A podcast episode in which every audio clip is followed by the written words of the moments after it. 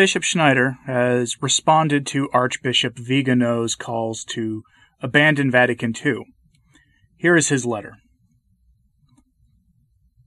In recent decades, not only declared modernists, but also theologians and faithful who love the Church have displayed an attitude that resembles a kind of blind defense of everything said by the Second Vatican Council. Such an attitude seemed sometimes to require real mental acrobatics and a squaring of the circle. Even now, the general mentality of good Catholics corresponds with the de facto total inf- infallibilization of everything that the Second Vatican Council said, or that the current pontiff says or does. This kind of unhealthy papal centralism has already been present for several generations in Catholics over the last two centuries, and yet respectful criticism and serene theological debate have always been present and allowed within the Church's great tradition, since it is truth and faithfulness to divine revelation and to the constant tradition of the Church that we should seek, which in itself implies the use of reason and rationality, and avoiding mental acrobatics. Some explanations of certain obviously ambiguous and misleading expressions contained in the Council's text seem artificial and unconvincing, especially when one reflects upon them in a more intellectually honest manner, in the light of the unbroken and constant doctrine of the Church. Instinctively, every reasonable argument has been repressed, which could, even in the slightest, call into question any expression or word in the Council texts. However, such an attitude is not healthy and contradicts the great tradition of the Church, as we observe in the Fathers, the Doctors, and great theologians of the Church over the course of 2,000 years. An opinion different from what the Council of Florence taught on the matter of the sacrament of orders, the Traditio Instrumentorum, was allowed in the centuries following this council, and led to Pope Pius XII's pronouncement in the 1947 Apostolic Constitution Sacramentum Ordinis whereby he corrected the non infallible teaching of the Council of Florence by stating that the only matter strictly necessary for the validity of the sacrament of orders is the imposition of hands by the bishop. By this act, Pius XII did not implement a hermeneutic of continuity, but indeed a correction, because the Council of Florence's doctrine in this matter did not reflect the constant liturgical doctrine and practice of the Universal Church. Already in the year 1914, Cardinal W. M. van Rossum wrote concerning the Council of Florence affirmation on the matter of the sacrament of orders that this doctrine of the Council is reformable and must even be abandoned. And so there was no room for a hermeneutic of continuity in this concrete case. When the papal magisterium or an ecumenical council has corrected non infallible doctrines of previous ecumenical councils, this has rarely happened, they did not undermine the foundations of the Catholic faith by this act, nor did they set the magisterium of tomorrow against that of today, as history has proven. With a bull in 1425, Martin V approved the decrees of the Council of Constance, and even the decree Frequens from the 39th session of the Council in 1417.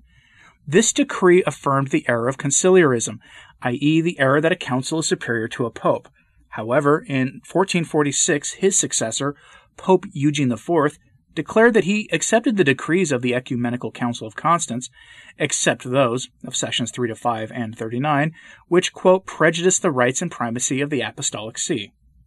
Vatican I's dogma on papal primacy then definitively rejected the conciliarist error of the Ecumenical Council of Constance. As already mentioned, Pope Pius XII corrected the error of the Ecumenical Council of Florence regarding the matter of the sacrament of orders.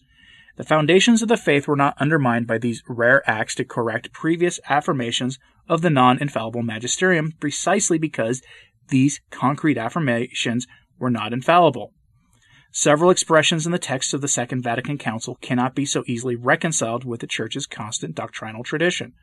Examples include certain expressions of the Council on the topic of religious freedom, understood as a natural right and therefore positively willed by God to practice and spread a false religion, which may also include idolatry or even worse. Its distinction between the Church of Christ and the Catholic Church, the problem of subsistit in, gives the impression that two realities exist on the one side, the Church of Christ, and on the other, the Catholic Church. And it stands towards non Christian religions and the contemporary world. Although the Congregation for the Doctrine of the Faith, in its responses to some questions regarding certain aspects of the doctrine on the Church, see the date 29 June 2007, offered an explanation of the expression subsistit in, It unfortunately avoided saying clearly that the Catholic that the Church of Christ is truly the Catholic Church. That is, it avoided explicitly declaring the identity between the Church of Christ and the Catholic Church. Indeed, there remains a nuance of vagueness. There is also an attitude that rejects a priori all possible objections to the aforementioned questionable statements in the Council texts. Instead, the only solution presented is the method called hermeneutic of continuity. Unfortunately, doubts about the theological problems inherent in these council statements are not taken seriously.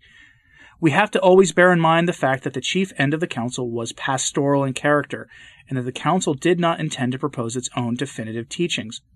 The pronouncements of the popes before the council, even those of the 19th and 20th centuries, faithfully reflect their predecessors and the constant tradition of the Church in an unbroken manner.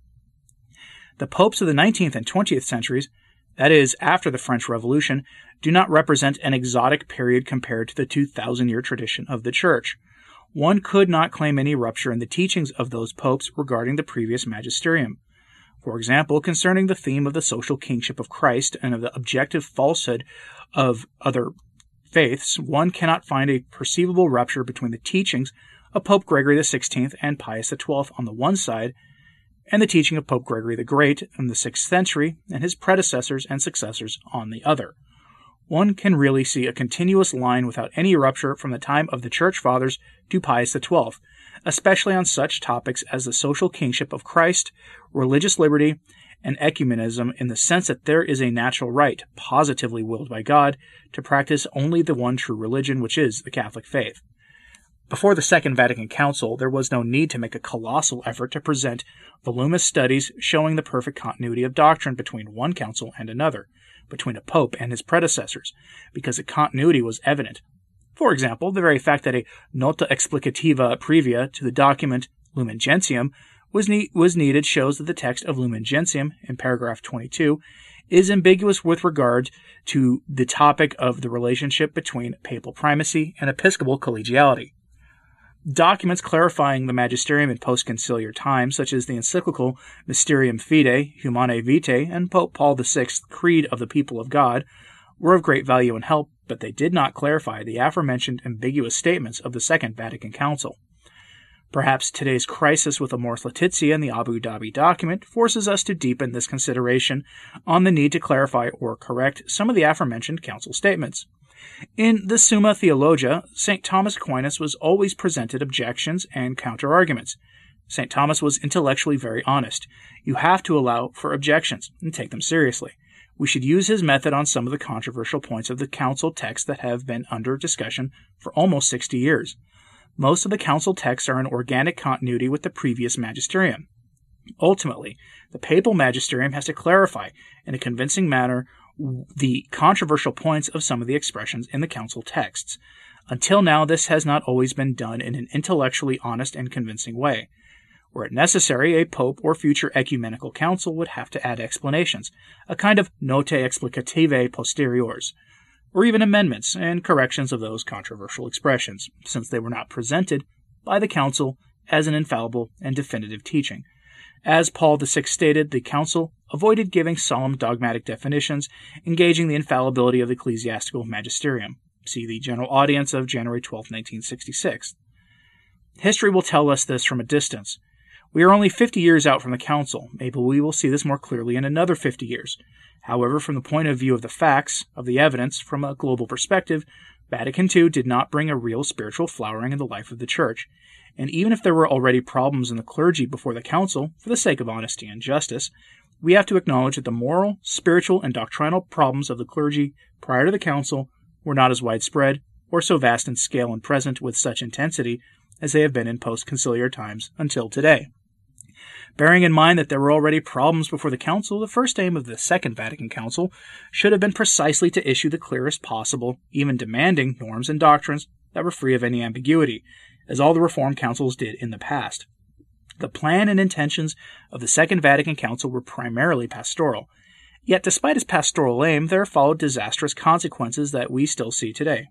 Of course, the Council had many beautiful and valuable texts, but the negative consequences and the abuses committed in the name of the Council were so strong that they overshadowed the positive elements which are there. There were positive elements in Vatican II. It was the first time that an ecumenical council made a solemn appeal to the laity to take seriously their baptismal vows to strive for holiness. The chapter in Lumen Gentium about the laity is beautiful and profound. The faithful are called to live out their baptism and confirmation as courageous witnesses of the faith in secular society. This appeal was prophetic. However, since the council, this appeal to the laity was often abused by the progressive establishment in the church, and also by many functionaries and bureaucrats who worked in church offices and chanceries. Oftentimes, the new lay bureaucrats in certain European countries were not themselves witnesses but helped to destroy the faith in parish and diocesan councils and in other official committees. Unfortunately, these lay bureaucrats were oftentimes misled by clergy and bishops. The time after the council left one with the impression that one of the main fruits of the council was bureaucratization. This worldly bureaucratization in the decades since the council paralyzed spiritual and supernatural fervor to a considerable extent, and instead of the announced springtime, there came a spiritual winter. Well known and unforgettable remain the words with which Paul VI honestly diagnosed the Church's state of spiritual health after the Council. We thought that after the Council there would come a day of sunshine for the history of the Church. Instead, there has come a day of clouds, of storms, of darkness, of searching, and of, of uncertainty. We preach ecumenism and we distance ourselves more and more from others. We seek to dig abysses instead of filling them. See the sermon on June 29, 1972. With this, within this context, it was Archbishop Marcel Lefebvre in particular, although he was not the only one to do so, who began on a larger scale and with a frankness similar to that of some of the great church fathers to protest the watering down and dilution of the Catholic faith, especially regarding the sacrificial and sublime character of the rite of Holy Mass that was occurring in the church and being supported, or at least tolerated, even by the high ranking authorities in the Holy See. In a letter addressed to Pope John Paul II at the beginning of his pontificate, Archbishop Lefebvre realistically and aptly described in a brief synopsis the true extent of the crisis in the Church. I am continually impressed by the clear sightedness and prophetic character of the following affirmations. The flood of novelties in the Church, accepted and encouraged by the episcopate, a flood that ravages everything on its path. Faith, morals, the Church's institutions could not tolerate the presence of an obstacle, a resistance, we then had the choice of letting ourselves to be carried away by the devastating current and adding to the disaster, or of resisting wind and wave to safeguard our Catholic faith and the Catholic priesthood. We could not hesitate. The ruins of the church are mounting. Atheism, immorality, the abandonment of churches, the disappearance of religious and priestly vocations are such that the bishops are beginning to be roused. Excerpt of Mar- Marcel Lefebvre's letter from December 24, 1978. We are now witnessing the climax of the spiritual disaster in the life of the Church, to which Archbishop Lefebvre pointed so vigorously already 40 years ago. In approaching matters related to the Second Vatican Council and its documents, one has to avoid forced interpretations and the method of squaring the circle, which, of course, keeping all due respect and the ecclesiastical sense. The application of the principle of the hermeneutic of continuity cannot be used blindly in order to eliminate unquestioningly any evidently existing problems, or to create an image of harmony while there remain shadows of vagueness in the hermeneutic of continuity.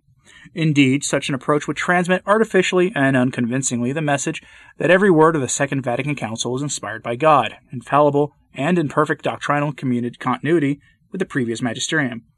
Such a method would violate reason, evidence, and honesty, and would not do honor to the Church, for sooner or later, maybe after a hundred years, the truth will be stated as it really is, there are books with documented and reproducible sources, which provide historically more realistic and true insights into the facts and consequences regarding the event of Vatican II itself, the editing of its documents, and the process of the interpretation and application of its reforms in the last five decades. I recommend, for instance, the following books which could be read with profit. Romano Amerio's Iota Unum, a study of changes in the Catholic Church in the 20th century, Roberto de Mattei's The Second Vatican Council, An Unwritten Story, and Alphonse, Alfonso Galvez's Ecclesiastical Winter. These points, the universal call to holiness, the role of the laity in defending and witnessing to the faith, the family as a domestic church, and the teaching about Our Lady are what can be considered the truly positive and lasting contributions of the Second Vatican Council. The magisterium has been so overloaded in the last 50 years with an insane papolatry that there emerged an atmosphere in which a central role is attributed to the men of the church instead of Christ and his mystical body, which in turn is a hidden anthropocentrism. According to the vision of the Church Fathers, the Church is the only moon and Christ is the sun. This council was unfortunately a demonstration of a very rare magister- magisteriocentrism, since by the sheer volume of its long winded documents it far surpassed all other councils. However, the council gave a beautiful description of what the magisterium is, which had never before been given in the history of the church. It is found in Dei Verbum, number 10, where it is written, The magisterium is not above the word of God, but serves it. By magisteriocentrism, I mean the human and administrative elements, especially the excessive and continuous production of documents and frequent discussion forums under the motto of synodality, were put at the center of the life of the Church. Although the shepherds of the Church must always zealously exercise the munus docendi, the inflation of documents and the oftentimes of long winded documents has proved suffocating. Less numerous, shorter, and more concise documents would have had a better effect. A striking example of the unhealthy magisteriocentrism where representatives from the magisterium behave not as servants but as masters of tradition, is the liturgical reform of Pope Paul VI. In some ways, Paul VI put himself above tradition. Not the dogmatic tradition, not the lex credendi, but the great liturgical tradition, lex orandi. Lex orandi. Paul VI dared to begin a true revolution in the lex orandi, and to some extent he acted contrary to the affirmation of the Second Vatican Council in Dei Verbum, number 10, which states that the magisterium is only the servant of tradition. We have to put Christ at the center. He is the sun, the supernatural, the constancy of doctrine and of the liturgy, and all of the truths of the gospel which Jesus Christ taught us. Through the Second Vatican Council and already with Pope John XXIII, the Church began to present herself to the world, to flirt with the world, and to manifest an inferiority complex towards the world. Yet clerics, especially the bishops and the Holy See, are tasked with showing Christ to the world, not themselves.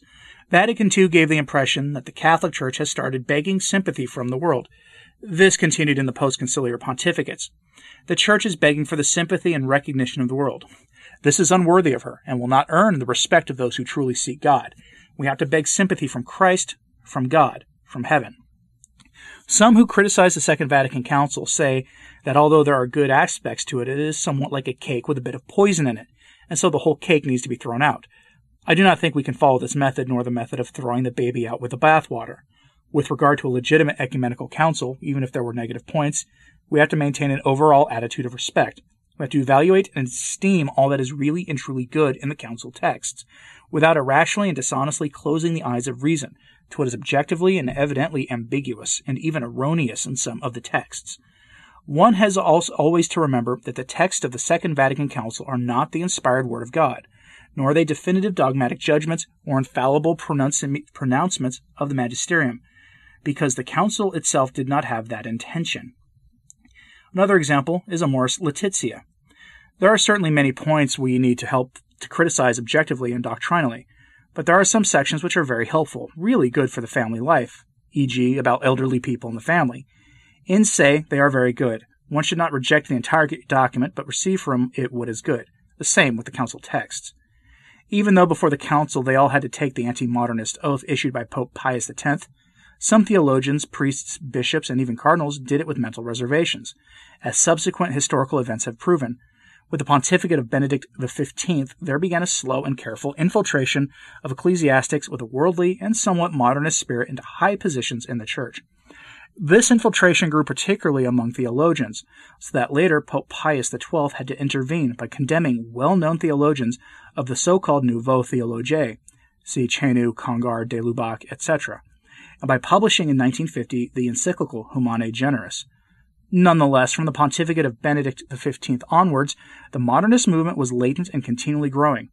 And so, on the eve of the Second Vatican Council, a considerable part of the episcopacy and professors in the theological faculties and seminaries were imbued with a modernist mentality, which is essentially doctrinal and moral relativism and worldliness, love for the world. On the eve of the council, these cardinals, bishops, and theologians loved the form, the thought pattern of the world. See Romans chapter 12 verse 2, and wanted to please the world. See Galatians chapter 1 verse 10. They showed a clear inferiority complex towards the world. Pope John 23rd also demonstrated a kind of inferiority complex towards the world. He was not a modernist in his mind, but he did have a political way of looking at the world, and strangely begged sympathy from the world. He surely had good intentions. He convoked a council, which then opened the floodgate for the modernist, Protestantizing, and worldly minded movement inside the church. Very significant is the following acute observation, made by Charles de Gaulle, President of France from 1959 to 1969, regarding Pope John XXIII and the process of reform started with the Second Vatican Council. Quote, John XXIII opened the floodgates and, not, and could not close them again. It was as if a dam collapsed. John XXIII was overcome by what he triggered. The talk of opening the windows before and during the council was a misleading illusion and a cause of confusion. From these words, people got the impression that the spirit of an unbelieving and materialistic world, which was plainly evident in those times, could transmit some positive values for the Christian life. Instead, the authorities of the church in those times should have expressly declared the true meaning of the words opening the windows, which consists in the opening the life of the church to the fresh air of the beauty of divine truth, to the treasures of ever youthful holiness, to the supernatural lights of the Holy Spirit and the saints, to a liturgy celebrated and lived with an ever more supernatural, sacred, and reverent sense. Over time, during the post conciliar era, the partly open floodgate gave way to a disastrous flood, which caused enormous damage in doctrine, morals, and liturgy. Today, the flood waters that entered are reaching dangerous levels. We are now experiencing the peak of the flood disaster. Today, the veil has been lifted and modernism has revealed its true face, which consists in the betrayal of Christ and becoming a friend of the world by adopting its way of thinking. Once the crisis in the church is over, the magisterium of the church will have the task of rejecting all the negative phenomena which have been present in the life of the church in recent decades. And the church will do this because she is divine. She will do it precisely and will correct all the errors which have accumulated, beginning with several ambiguous expressions in the council texts. Modernism is like a hidden virus, hidden in part in several affirmations of the Council, but that has now manifested itself. After the crisis, after the serious spiritual affliction, the clarity and preciseness of doctrine, the sacredness of the liturgy, and the holiness of priestly life will shine more brightly. The Church will do this in an unambiguous manner, as she did in times of serious doctrinal and moral crisis over the past 2,000 years. To teach clearly the truth of the divine deposit of faith, to defend the faithful from the poison of error, and to lead them in a sure way to eternal life belongs to the very essence of the divinely appointed task of the Pope and bishops. The constitution of the Second Vatican Council, Sacrosanctum Concilium, reminds us of the real nature of the true Church, which is in such wise that in her the human is directed and subordinated to the divine, the invisible to the visible, action to contemplation, and this present world to that city yet to come, which we seek. Signed, Art- Bishop Athanasius Schneider, on the liturgical feast of the birth of St. John the Baptist, 24th of June, 2020.